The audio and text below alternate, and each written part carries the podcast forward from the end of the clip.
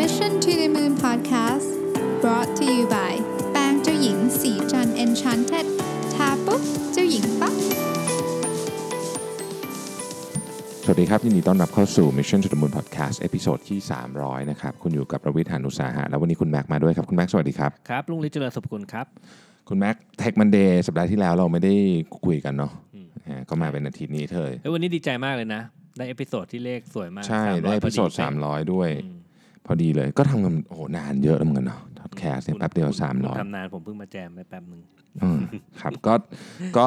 อาจเป็นการฉลอง episode ที่ 300 นะเฮ้ยแต่อีกแป๊บเดียวก็จะครบปีแล้วนะ อืมนี่แป๊บเดียวก็จะครบปีแล้ว อีก 60กว่า episode เฮ้ย เราต้องต้องมีฉลองฉลองอะไรบ้างนะใช่ เดี๋ยว episode 315 เราจะมีฉลองยังคิดไม่ออกว่าทำอะไร เดี๋ยวว่ากันอีกทีหนึ่ง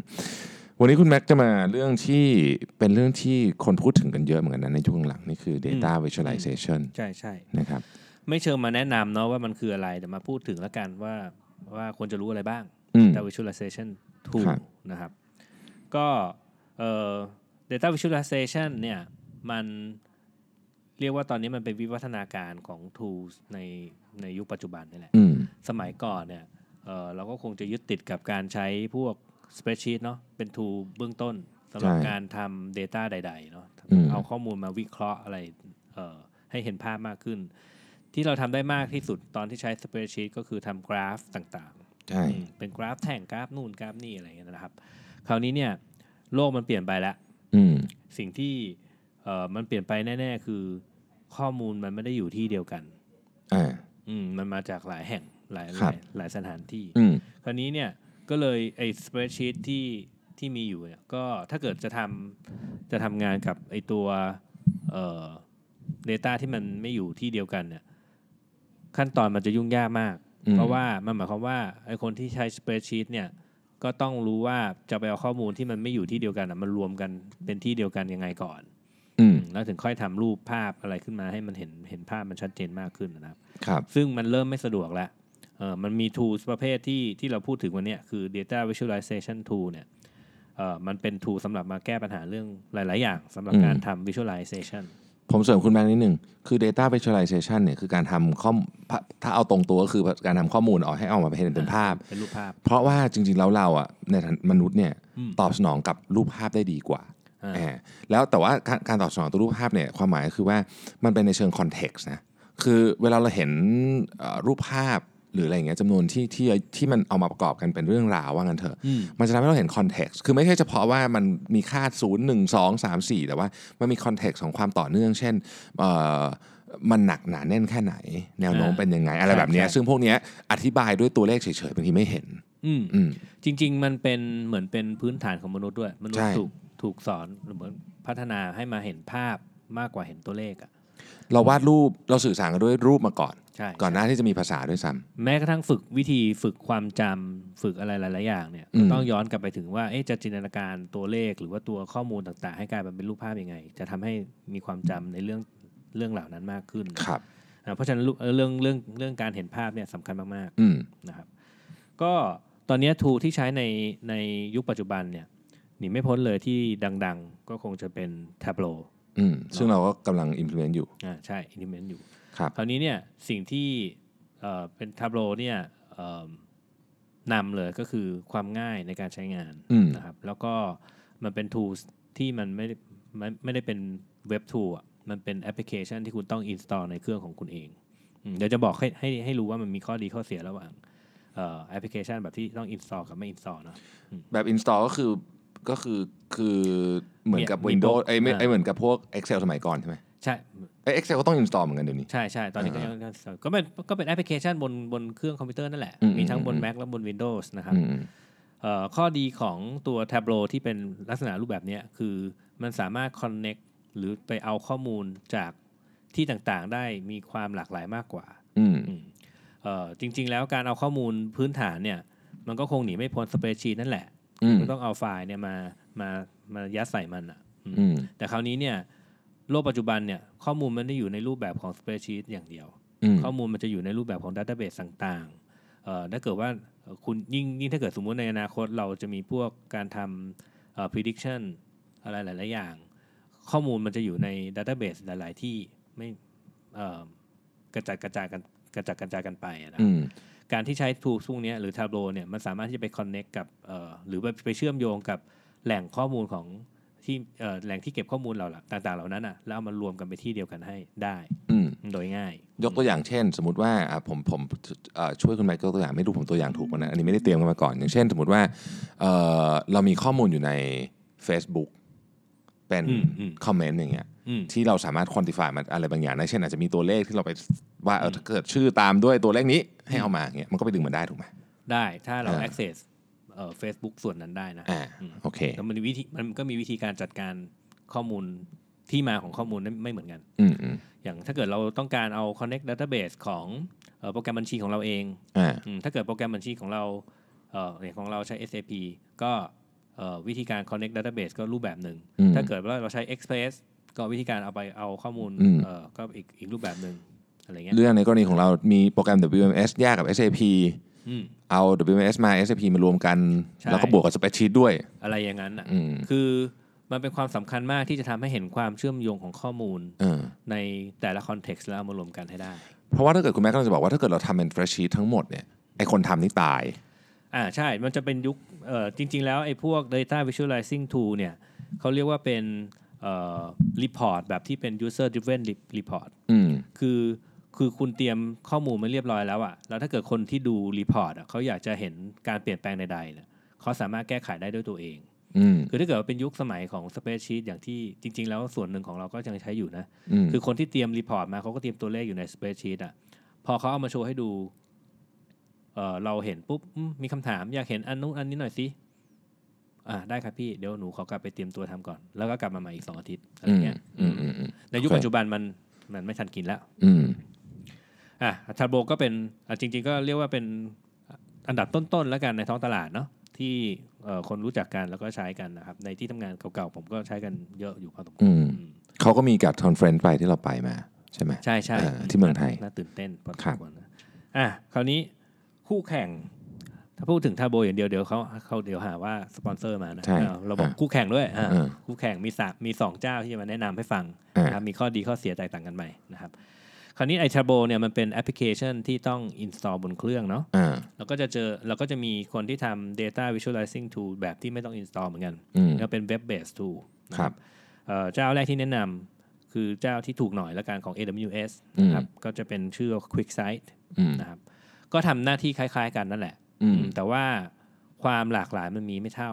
อืมมันสู้มันสู้ทาโบเรื่องความหลากหลายเนี่ยมันไม่ค่อยได้อืมอีกข้อเสียอีกสำคัญอีกอันหนึ่งก็คือ เวลาคุณจะล็อกอินเข้าไปที่ไอตัว QuickSight เนี่ยอืมยากยากเกินไปทำไมอะ เพราะว่าคุณจะต้อง access เข้าส่วนที่มันเป็นหลังหลังบ้านของ AWS ซึ่งคนทั่วไปอย่างสมมุติว่าอะผมพูด AWS กับคุณแท็บ คุณแท็บว่าคุณไม่รู้หรอกว่ามันคืออะไรหรือปะผมรู้ผมจ่ายตังค์แต่ว่ารู้แค่นั้นนะเออนะคือมันเป็นมันเป็นเอ่อหลังบ้านเอ้ยมันเป็นหน้าตาสำหรับคนที่ดูแลข้างหลังอะอ่าอืมมันไม่ได้เป็นออกแบบมาเป็นเว็บสำหรับเอ่อให้คนพื้นฐานทั่วไปใครจะใช้ก็ได้อะไรก็คือไม่ค่อย user friendly สำหรับบุคคลทั่วไปนัก ใช่ใช่อืมค่อนข้างค่อนข้างจะมีความลำบากพอสมควรอืมนะครับ แล้วเอ่อข้อเสียของ การที่มันเป็นเว็บเบสทูเนี่ยคืออความหลากหลายของการเชื่อมโยงข้อมูลน่ะมันน้อยอืมอืมหรือว่าถ้าเกิดว่าเอ่อแหล่งที่มาของ Data ข้อมูลของคุณเนี่ยต้องตามมีความ Security สูงพอสมควร อย่างยกตัวอย่างเช่น อย่างโปรแกรมบัญชีที่เราใช้อยู่เนี่ยมันอืมมีความ Security สูงมากนะอืม ISAP เนี่ยนะอืมใช่อืมที่ตอนนี้ที่เราทำเนี่ย implement ความเอ่อความความปลอดภัยของมันอะค่อนข้างสูงอยู่อืมพอมันมีความความเอ่อ security ที่ค่อนข้างสูงเนี่ย ไอ้ tool ที่มันเป็น web based tool พวกเนี้ยมันเข้าถึงไม่ได้ อืมอือืมมลำบากมันลำคือเข้าถึงได้ก็คงแต่มันจะจะลำบากมากๆในการ config มันอะอืมอืมอืมอืมก็เป็นข้อเสียหนึ่งที่เราไม่สามารถถ้าเกิดว่า structure ของเราเป็นแบบนี้เนี่ย พอไปใช้ tool แบบนี้ปุ๊บ มันก็จะเชื่อมโยงกันได้ไม่ไม่ครบเต็มที่ร้อยร้อยเปอร์เซ็นต์อืมแล้วข้อเสียของ Tableau มีไหมในการลงมันในเครื่องเนี่ย แพงอ่าคือโอเคทาโบเนี่ยเออถ้าใช้หลาย ๆ คนเนี่ย อืม หลายเอาเรื่องตัค์อยู่ะมเอาเรื่องอยู่ใช่ใช่อืมแต่ข้อเสียอย่างอื่นนี่ คือจริง ๆ แล้วเรียกว่าเป็นข้อเสียของ data visualizing tool ทั้งหมดเลยละกัน เพราะว่าถึงแม้ว่ามันจะบอกว่ามันช่วยทำให้เราทำ data ให้มันเห็นภาพได้ง่ายนะอืมแต่ว่าการเริ่มต้นเรียนรู้ก็ไม่ง่ายนะอืมเดี๋ยวจะบอกเดี๋ยวตอนจบเนี่ยจะบอกวิธีตรียมความพร้อมสำหรับตัวเองสำหรับการใช้ Data Visualizing Tool ด้วยอืมนะครับอ่าเมื่อกี้มี Quick Sight อะแล้วคุณแม่มีอีกอันหนึ่งมีอันหนึงที่ น่าจะมาแรงตอนนี้ของอืมค่าย Google ของเรานะอ่าอืมไปเป็นของเราตั้งแต่เมื่อไหร่เออนั่นสิอ่าเออ Google อะของค่าย Google นะครับ ก็เป็น Data Studio อืมหน้าตาดูดีกว่า QuickSight นะอืมอืมแล้วก็ดูเหมือนจะหลากหลาย พอๆ เกือบเกือบๆจะเป็น Tableau อ่าอืมแต่มันก็ยังมีข้อเสียเดียวกันกับไอตัว QuickSight เมื่อกี้เนี่ย คือมันเป็นอืม Web Based Tool อ่าฮะอืมโอเค เราไม่ต้อง install application ก็จริง แต่การเข้าถึง Data จากแหล่งที่มีความ ปลอดภัยระดับสูงเนี่ย อืมมันจะทำจัดการได้ยากกว่า ก็คือคนทำคอนฟิกมันจะเหนื่อยว่างั้นเถอะ อืมเหนื่อยมากอะอืม อืม ตอนแรกก็คิดว่า เอ๊ะ เราจะเสียตังค์ซื้อ Tableau หรือจะเอ๊ะ จะลองใช้ Data Studio ดู พอคิดจะลองใช้ Data Studio แล้ว แล้วหาวิธีจัดการกับการเข้าถึงข้อมูลไม่ได้อะอืม ก็เลยเออเออลอง Tableau ก่อนแล้วกัน อืม เพราะว่าเวลาสำคัญอืม เป็นเงินเป็นทอง ไม่คือมันก็ มันก็ง่ายนะ Data Studio คือถ้าเกิดข้อมูลของคุณไม่ได้มีความเอ่อปลอดภัยสูงเกินไปนะอืมอืมก็น่าจะใช้ได้อืมอืมคือถ้าเป็นสเปรดชีตเป็นรูปแบบของสเปรดชีตหรือว่าข้อมูลที่คุณสามารถเอ่อเรียกว่าดัมมา คือเอาเอาดัตเตอร์เบสทั้งก้อนนั่นนะเอาออกมาเป็นข้อมูลแล้วก็ยัดใส่เข้าไปในตัว Tools ได้เนี่ยเอ่อ Data Studio น่าจะถูกกว่า Tableau เยอะมาก เยอะมากเลยเหรออืมเยอะมากอืมอ๋อโอเค คือมันก็เป็นข้อดีนะ แล้วก็เอ่อมีหลาย ๆ อย่างของ Data Studio ที่เริ่มจะดูมีมีมีแนวทางในการทำของของ Google เองอะคือ Google เขาเก่งเรื่องของการทำ AI เนาะอืมเออเขาไอตัวเนี้ยกำลังจะเริ่มมาละอืมเขาอาจจะช่วย predictive ข้อมูลของคุณได้โดยที่คุณไม่ต้องทำอะไรเลยก็ได้ แต่จริงโอ้ๆ Tableau มีแล้วนะอืมอ๋อโอเค แต่ทั้งหมดทั้งมวลนี้ก็คือมันเป็น subscription model ก็คือสมมุติใช้ไปแล้วอยากจะเปลี่ยนก็ได้ ใช่อ่า แต่ว่ามันมีหลาย ๆ อย่างที่เลือกไปแล้วอะอืมมันก็มี investment ที่ลงไปแล้วระดับหนึ่งก็จะทำให้เกิดเกิดความต้านทานถ้าเกิดคุณอยากจะเปลี่ยนมันขึ้นมานะเพราะว่าอย่างอย่างสมมติว่าเราอยากจะเปลี่ยนอะไรก็ตามเนี่ยอืมอย่างเช่น สมมติจะเปลี่ยนอาสนะไปใช้อย่างอื่นเนี่ยแม่งมันมีไฟล์นั้นเพียบเลยอะใช่ใช่เออ คือแบบตัวมันเองก็เป็น database ประมาณนึงแต่อยู่ถ้าแล้วจะให้ดีนะอืมคือเราก็คงไม่ไม่ควรจะยึดติดอะคือ tools อืมมันก็คือ tool อะใช่ คือก็เลือกสิ่งที่มันเหมาะสมกับเราในปัจจุบันนั่นแหละอืมให้ดีที่สุดเพียงแต่ว่าข้อมูลในอดีตก็ถือเป็น factor หนึ่งอืมของการตัดสินใจในการเปลี่ยนแปลงด้วยเนาะอืมอืมมันเลยเป็นเหตุผลที่ว่าเวลาคุณเลือกใช้โปรแกรมบัญชี ถึงแม้โปรแกรมบัญชีมันจะห่วยแสนห่วยสักแค่ไหนอะอืมคุณก็ไม่เปลี่ยนมัน เพราะว่าการย้ายใช่จากข้อมูลจากโปรแกรมบัญชีหนึ่งไปอีกอันหนึ่งอะโอ้โห คือค่าซอฟต์แวร์ไม่เท่าไหร่หรอก ค่าย้ายเนี่ย อืมอืมอืม แล้วมันแล้วมันมันมีเรื่องความถูกต้องด้วยไงบัญบัญชีมันไม่ใช่ถูกไม่ได้ไงอืมคืออย่างไออย่างอื่นมันก็ยังแบบอ่าหายหายไปก็ยังพอถูไทยใช่ไหมแต่อันนี้มันไม่ได้ใช่ใช่อืมอืมอะโอเค ก็แนะนำสามตัวไปลองดูตันตามอัธยาศัยนะครับ คือจริง ๆ มันก็มีข้อดีข้อเสียแตกต่างกันแต่แต่ว่าที่ตอนนี้เราเลือก Tableau เพราะว่าเอ่อการเข้าถึงข้อมูลเป็นแฟกเตอร์เดียวเลยที่เลือก คือมันเข้าถึงข้อมูลที่ผมจัดไว้ให้มันมีความปลอดภัยระดับหนึ่งอะอืมง่ายกว่าเจ้าอื่น คุณแม็กลองลองเล่าให้ฟังนิดนึงได้ไหมว่า นี่เรากำลังทำสิ่งที่แบบมีความย้อนแย้งนึงคือเราพยายามจะทำให้ผู้ฟังเห็นภาพ Data ที่เราพูดอยู่ให้ได้เออว่าเวลาใช้ Time l o s โดยที่ไม่โดยไม่มีรูปโดยไม่มีรูปเอ่อเอามันยากนิดนึงเนาะเพราะว่าเรากำลังพูดเรื่อง Data Visualization แต่ว่าโอเค การใช้ Tableau นี่มันเอ่อยังไงมันยกสมมุติว่าเราสมมุติว่าคุณอืมกำลังพูดถึงเอ่อจำนวนประชากรของประเทศอะโอเคอืมคราวนี้คุณอยากจะรู้อะไรบ้างอะก็อะ แยกกันเป็นจังหวัดไหมอืมอืมเสร็จปุ๊บ คราวนี้ถ้าเห็นแค่ตัวเลขอะอะกรุงเทพอาจจะมีคนกี่ล้านคนนะสองสิบสิบล้านอะล้านคนอ่าเห็นแค่ตัวเลขสิบอ่าเชียงใหม่มีสองล้านเออมาเออประมาณเออไม่รู้เหมือนกันท่าไหร่เออประมาณเนี้ยคุณจะเห็นเลขแค่เนี้ย แต่ถ้าเกิดว่าคุณเห็นรูปเป็นรูปแผนที่ประเทศไทยอืมนะแล้วก็เห็นวงกลมขนาดใหญ่อยู่ที่ตรงกลางประเทศ อืมอืมแล้วเห็นวงกลมขนาดเล็กอยู่ด้านบนอืมแค่สายตากว่าดไปแป๊บเดียวอะ คุณสามารถเดาได้ว่าเฮ้ยเนี่ยมีคนกลุ่มคนหนาแน่นกว่ากลุ่มคนข้างบนอืมอืมเนี่ยคือเอ่อวิธีการนำเสนอด้วยรูปแทนที่จะเป็นตัวเลขอืมเป็นรูปแบบหนึ่ง หรือมิติของตัวเลขเนี่ยมีความซับซ้อนไปอีก เช่น ถ้าเกิดสมมุติว่าประชากรที่อยู่ในกรุงเทพคุณอยากจะเห็นว่าเอ้ยแบ่งเป็นเพศชายเพศหญิงอะไรอืเงี้ยมความสามารถในการเอ่อใช้สีเข้ามาช่วยในการ represent เอ่อหรือว่าแปลงสัญลักษณ์ของไอ้ตัววงกลมเนี่ยเอ่อ มันสามารถที่จะเอามาช่วยในการแบ่งความแตกต่างระหว่างเอ่อข้อมูลที่ไม่เหมือนกันได้แต่อืมคราวนี้ถ้าเกิดว่าไปเห็นกลับไปอยู่สเปรดชีตเนี่ยเราก็เห็นแค่แค่ตัวเลขอะโอเค ตัวเลขแบ่งออกมาเป็นอีกสองคอลัมน์ เป็นสำหรับเพศชายเพศหญิง กว่าดด้วยสายตาเนี่ยถ้าเกิดเราเห็นทั้ง 73 จังหวัดไปพร้อม ๆ กันเนี่ยเราอาจจะไม่รู้ก็ได้ว่าจริง ๆ แล้วเพศชายมากที่สุดอยู่ที่จังหวัดไหน อืมแต่ถ้าเกิดเห็นเป็นรูปประเทศแล้วมีวงกลมแล้วมีสีที่ไม่เหมือนกัน กวาดด้วยสายตาแป๊บเดียวเราจะรู้เลยว่าข้อมูลอันไหนสำคัญหรือไม่สำคัญ อืมแล้วนอกจากนั้นมันยังสามารถเพิ่มลด layer ของข้อมูลได้ด้วยถูกไหมฮะอ่าสมมุติว่าเออแผนที่มันไม่ไม่เหมาะ แล้วก็อืมเปลี่ยนไปใช้รูปแบบอื่นเอออืมเช่นกราฟแท่งกราฟอะไรเออก็ว่าไปเนาะอืมแล้วก็สามารถเหมือนกับว่าโอเค สมมติอ่าไม่เอาไม่ไม่เอาพารามิเตอร์นี้ละอืมเอาดูแต่กรุงเทพอย่างเดียวก็เจาะเข้ามาหรือดูแต่เชียงใหม่อย่างหรืเดียวเป็นเขตอย่างเดียวอะไรอย่างเงี้ยอะไรเงี้ยก็เปลี่ยนใช่พารามิเตอร์ไปได้เรื่อยใช่ๆซึ่งมัน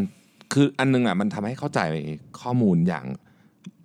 อย่างจริงได้ดีมากขึ้น เข้าใจเออเมื่อกี้ใช้ว่าเรียกว่าคำนี้ใช้ได้ คือเข้าใจมิติอืมมิติของข้อมูล มิติของข้อมูล คือการเห็นเป็นบุตรบนสเปซชีตอะมันเห็นแค่มิติเออสองเอออะไร x กับ y เอ้ยสองสองมิติใช่ไหมอ่าเออถ้าเกิดทำเป็นรูปภาพเนี่ยมันจะเห็นมิติที่มากขึ้นอืมเราเคยเห็นบางทีในงาน TED Talk ที่เขาทำแบบ visualization แบบเทพๆอะอืมที่แบบเปลี่ยนไปใช่เรื่อยๆใช่ปุ๊บปุ๊บปุ๊บปุ๊บเหมือนวงกลมมันเคลื่อนไปเรื่อยๆมันก็มาจากพวกนี้ถูกไหมอืมใช่ อะคราวเนี้ยมันก็เลยคือ คืออย่างที่บอกเมื่อกี้เนี่ยคือ tools มันออกแบบมาเพื่อทำให้คนใช้งานมันสามารถใช้งานด้วยตัวเองอืมแต่เอาเข้าจริงๆก็ไม่ง่าย ต้องมีการอืมเตรียมเตรียมตัวนิดหนึ่งก็เลยจะมาให้ทิปส์ละกันว่าคุณจะเปลี่ยนแปลงหรือเตรียมความพร้อมตัวเองสำหรับการใช้ data visualizing tool ได้อย่างไรอืมนะครับ ก็มี 3 ข้อง่ายๆหนึ่งนะต้อง เรียนรู้ SQL เบื้องต้นอุ๊ย SQL คืออะไร ไม่เออข้ามตกตกมันไม่ต้องใช้จบจบไม่ไม่คือ SQL เราเคยพูดถึงไปแล้ว มันเป็นภาษาสำหรับ Database นิดหน่อยอืมมคือที่ที่บอกว่าเบื้องต้นเนี่ยคือเบื้องต้นจริง ๆ แค่เอ่อรู้จักการเชื่อมโยงกันของเอ่อ table สอง table แค่นั้นแหละเฮ้ยอย่างงี้โอเคโอเคอย่างงี้โอแค่เนี้ยพอละเออคือคราวนี้ถ้าเกิดว่าคุณไม่รู้จักว่าเอ๊ะ table หรือว่าข้อมูลในชีตหนึ่งจะไปเชื่อมโยงกับไอ้ข้อมูลอีกชีตหนึ่งทำยังไงอะเอ่อ คุณใช้ tool อะไรไปก็จะงงอยู่ดีอ่าคุณโอเคอย่างน้อยคุณต้องมีความรู้พื้นฐานในการเอาข้อมูลหลาย ๆ ที่มาปะติดปะต่อกันได้ คือต้องเข้าใจ concept มันก่อนว่ามันทำยังไงใช่อืมอืม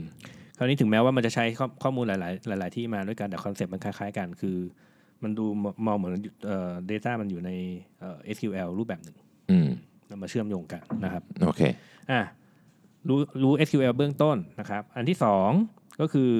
ต้องทำการเทรน คนที่ใช้ Excel เก่งๆ ในในทีมงานของเราเนี่ยแหละอืมให้เขาเข้าใจ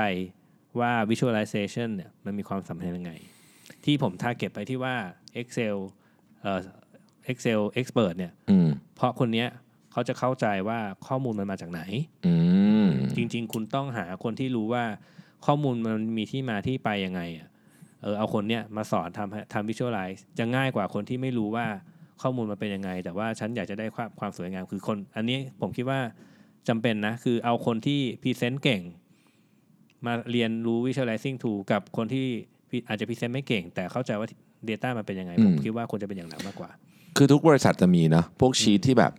ชีทที่มีคนทำแล้วแบบเจ้าตัวเท่านั้นน่ะที่เข้าใจว่าทำยังไง คือถ้าไปทำของเขาก็คือเละเลยอะอืมอืมใช่คือมันจะแบบยากจัดอ่าก็คือขั้นขั้นขั้นแรกเรียนรู้พื้นฐานอืมขั้นที่สอง เอาคนที่เก่งอยู่แล้วในออฟฟิศของเราในเรื่องของข้อมูลอะอืมเรียนมาเรียนรู้การทำภาพให้เกิดขึ้นอืมนะครับ ข้อมูลสุดท้าย เอ้ยไม่ใช่เอ่อทิปสุดท้ายก็คือทำการสร้างสิ่งที่เรียกว่า community ของ data visualizing ให้เกิดให้เกิดภาพอืมจริง ๆ แล้วเอ่อก็คือเหมือน จริง ๆ คือ encourage ให้ใช้กันเยอะ ๆ นั่นแหละอืมอ่าโอเคแต่ การเป็น community มันหมายความว่าเวลาใครมีปัญหาเรื่องอะไรที่มันเกี่ยวกับการ represent data เนี่ยเขามีที่พึ่งในกลุ่มคนของเขาเองอืมคือถ้าเกิดมันมีคนที่ช่วยกันอยู่ในอยู่ใน community ของตัวคุณเองแล้วเนี่ยเอ่อคนจะเริ่มต้นเรียนรู้การทำรูปภาพแบบเนี้ยมันจะมีความง่ายในการการทำมากขึ้นอืมมีคนคอยคอย support นั่นแหละอืมนะครับก็เป็นสามสามข้อที่คิดว่าอะคุณจะต้องเตรียมตัวแล้วคุณจะต้อง คิดก่อนที่จะเอ่อเริ่มต้น implement กับองค์กรของคุณนะทีนี้เราเราเรื่องประสบการณ์ของเราเองให้หน่อยแต่ก็เราอยู่เรายังอยู่ในช่วง implementation ถูกไหมฮะเราก็ใช่ส่งคนใช่ไป train อะไรอยู่ช่วงนี้อืมเราเป็นบริษัทขนาดไม่ใหญ่อะคือบริษัทใหญ่ๆเขาใช้ทาโ o กันน่าจะอยู่แล้วแหละนะ ผมเห็นส่วนใหญ่ลูกค้าในเมืองไทยใช่เขาก็มีเยอะใช่เราเราในฐานะบริษัทที่ไม่ได้ใหญ่มากเผื่อผู้ผู้ฟังหลายท่านฟังอยู่อยากจะทำบ้างเนี่ย มันมันมีขั้นตอนยุ่งยากมากไหมคุณแม่ก็ จริง ๆ แล้ว Tableau เนี่ยมันมีตัว trial นะคุณถ้าเกิดคุณเตรียมเวลาสักหน่อยนะอืมเขาจะมีให้คุณลองใช้สักประมาณสองอาทิตย์อะอืมอืม แล้วก็จริง ๆ แล้วเนี่ยตัว tools เองเนี่ยมันค่อนข้างจะง่ายระดับหนึ่งอยู่แล้ว อืม อืมเอิ่มคือลองผิดลองลองเปิดขึ้นมาแล้วลองลองผิดลองถูกดูก็ได้ จริง ๆ แล้ว จริง ๆ ขั้นตอนเนี้ยอาจจะไม่จำเป็นต้องเป็น Tableau ก็ได้ เออไปลอง Google Data Studio ก็ได้เหมือนกันอืมอืมเพราะว่ามันการลองรู้ว่าเอ๊ะ tool สำหรับเอ้ยการเอาแปลง Data มาเป็นรูปภาพขั้นพื้นฐานเนี่ยเป็นยังไงอืมอืมทำความเข้าใจแค่เนี้ยไปก่อนในการฝึกฝึกตัวเองเนาะในการเปลี่ยนเปลี่ยนข้อมูลจากตัวเลขมาเป็นรูปภาพอืมอืมแล้วทางนั้นสสเตจถัดไปก็คืออะข้อมูลที่มันมันมาจากแต่ละแหล่งอืมแต่ละทีมงานเนี่ยจะเอามารวมกันทำยังไงอืม แล้วคราวนี้ถ้าเกิดว่ามันมีคนคนที่เข้าใจเอ่อการทำภาพของแต่ละทีมงานอะมาเอ่อมาร่วมกันอยู่ในทีมที่ช่วยกันทำแล้วเนี่ยมันก็จะทำให้ภาพรวมของ Data ขององค์กรอะมันเกิดขึ้นได้ง่ายขึ้น อืมอืมก็มันก็มีขั้นๆไปนั่นแหละ คืออยู่ดีๆ จะให้ทุกคนหันมาใช้ Data Visualizing Tool มันก็อาจจะเหมือนกับสมัยก่อนที่เอ่อคนเปิดคอมพิวเตอร์มาแล้วเราบอกว่า เฮ้ยไปไปหัดใช้ Excel โดยที่เราไม่เคย ส่งแม้กระทั่งคู่มือ Excel ให้คนไปใช้อะนะอืมมันก็คงใช้เวลาสักพักหนึ่งอะกว่าคนเขาจะเรียนรู้ว่าเอออ๋อ Excel มันทำงานเป็นอย่างนี้ยนะอืมซึ่งของเราเราก็เลือกเพียงไม่กี่คนเท่านั้นอืมที่จะเริ่มต้นใช้ก่อน ใช่เขาเรียกว่าเป็นเป็น Data Hero อืมอืมแล้วเลือกเฉพาะคนที่น่าจะเข้าใจว่า visualizing tool คืออะไรอืมเสร็จปุ๊บเอาคนคนคนกลุ่มเนี้ยของแต่ละ department เนี่ยเอ่อมาสอนแล้วก็เดี๋ยวจะทำ catch up กันอยู่เรื่อยๆ เพื่อมาแชร์กันว่าอ๋อข้อมูลจากจุดเนี้ย จะวิ่งไปถึงจุดอื่นจุดหรือทีมอื่นเนี่ยได้ยังไง แล้วก็มาช่วยกันสร้าง Data ตรงกลางร่วมกันเล่าเล่าให้ฟังเล่าให้ท่านผู้ฟังฟังว่า ผมเองก็ไม่ได้อยู่ในรูมนี้นะคือ ตัวผมเองก็รับทราบมาเฉยๆ ได้ยินเขาพูดกันแว่วๆว่าจะไปทำไอ้ไอ้ทับโลกันแต่ผมก็ไม่รู้เรื่องเหมือนกันหมายถึงว่าไม่ได้อยู่ในกลุ่มแรกแต่ว่าไม่เป็นไรเพราะว่าเพราะว่าให้ให้ทีมงานที่เขาใช้งานจริงเยอะกว่าอืมอยู่แล้ว คือผมก็คงจะไปขอเขาดูแหละเคือตอนนี้ว่ายังเขาไม่ใช้ถึอะรกันบ้างขั้น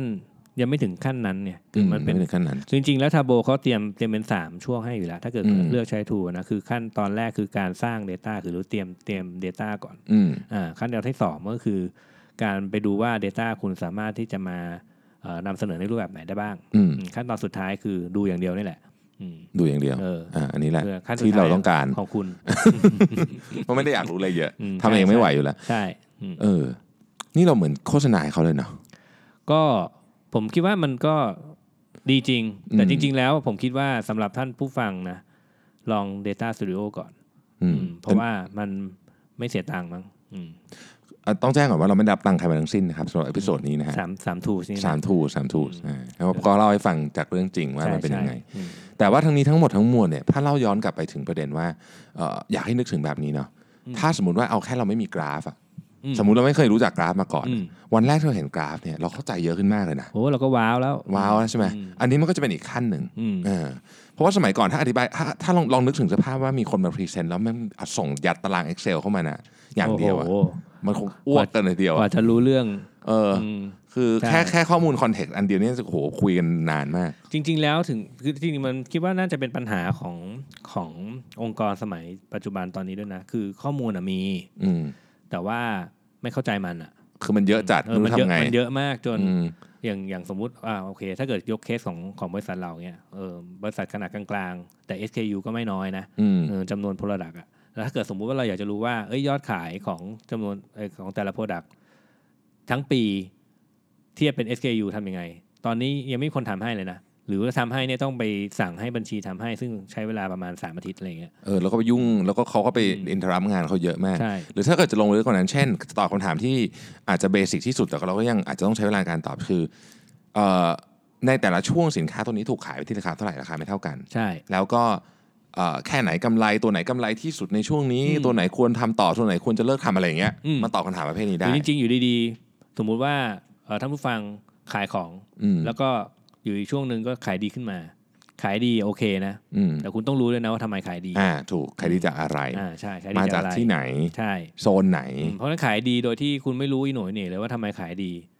มันอาจจะเป็นผลเสียในอนาคตก็ได้นะ แน่นอนอันนี้แน่นอนอืมอันเนี้ยคุณจำเป็นต้องรู้ เพราะถ้าการมีการมี visualizing tool เนี่ยมันจะทำให้ อ๋อพีคเหรอพีคตรงนี้เพราะอะไรล่ะ ก็เข้าไปดูอีกอีกมิติหนึ่งอ๋อมิติหนึ่งเพราะว่ามีคนเข้ามาตรงนี้เยอะกว่าอะไรอย่างเงี้ยจริง ๆ มันอาจจะดูเกี่ยวกับข้อมูลที่เป็นเชิงเขาเรียกว่าเชิงอุตสาหกรรมได้ด้วยถูกไหมสมมติว่าเอ่อยกตัวอย่างเช่นถ้าเราทำท่องเที่ยวอืมอ่าเราก็จะเห็นว่าอ๋อที่เราร้านเราแม่งขายดีสุดๆของเราเกี่ยวกับนักท่องเที่ยวอย่างเงี้ยอืมเป็นเพราะว่าช่วงเนี้ยบังเอิญบังเอิญมันมีแบบมี การหลั่งไหลของท่องสถานการณ์อื่นท่องเที่ยวเข้ามาอะไรอย่างเงี้ยเช่นอืมประเทศอื่นเขาจะมีปัญหาอยู่เขาก็เลยมาเที่ยวประเทศเราแทน ใช่ใช่แล้วมันเป็นข้อมูลเชิงสัมผัสกับอีกข้อมูลอีกชุดหนึ่งอืมอือืมมคือถ้าคุณรู้ถ้าคุณรู้แหล่งที่มาของของข้อมูลเหล่านั้นนะนะมันก็จะเป็นประโยชน์มาก อืมครับครับ ก็ episode สามร้อยสามร้อยเออดีใจจังเลยนะอืมเลขครับสวยเออเลขสวย ก็ขอบคุณคุณแม็กมากเนาะคุณแม็กมีอะไรอยากเสริมอีกไหมฮะ ก็หลาย ๆ อย่างอะตอนนี้มันมี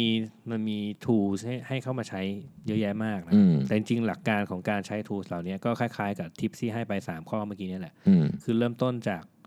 basic ก่อนอืมคุณต้องรู้ก่อนว่าเบสิกของการใช้ tool แต่ละอันนะมันคืออะไรอืมอืมสองก็ขยายไปทีมงานเล็กๆอืมแล้วก็อันสุดท้ายก็คือค่อยวางแผน implement ให้ทั่วทั้งองค์กรอืมให้เกิดขึ้นมีแค่เนี้ยในทุก ๆ tool นั่นแหละอืมโอเค ครับก็ครบถ้วนสมบูรณ์นะครับครับ ก็เดี๋ยวเราพบกันใหม่อาทิตย์หน้านะสำหรับได้ เทคมันเดย์สำหรับวันเอ๊ะนี้ เดี๋ยวก่อนเดี๋ยวก่อนอาทิตย์หน้า อาทิตย์หน้าอาทิตย์หน้าเราจะไลฟ์สดจากญี่ปุ่นมาจากเหรอญี่ปุ่นฮะอ๋อโอเค อ่าผมคุณแม็กจะไปวิ่งอีกแล้ว อืม ไม่ไม่ใช่อีกแล้วสิอ๋อเขาวที่แล้วเราอ๋อเขาวที่แล้วเขาไปวิ่ง ใช่ใช่ไหมใช่ที่เราไปอืม อ่าโอซาก้าเขาวเดี๋ยวแต่เราก็จะว่าไปวิ่งที่ไปเกียววิ่โตงแล้วเสร็จแล้วก็หมดแรงไม่ได้ เราวางแผนว่าจะไลฟ์จากญี่ปุ่นแต่ว่าเขาไม่ได้ทำก็เออคราวเนี้ยจะเอาไมค์เอ่อเอาไมโครโฟนไปด้วยอยู่เอาแล้ววะเออโอเคโอเค ลองดูลองดูอืมนะโอเคครับได้ก็ครับ ขอบคุณนะครับ ครับ แล้วพบกันใหม่นะครับ สวัสดีครับสัสิ เพราะความสดใสมีได้ทุกวัน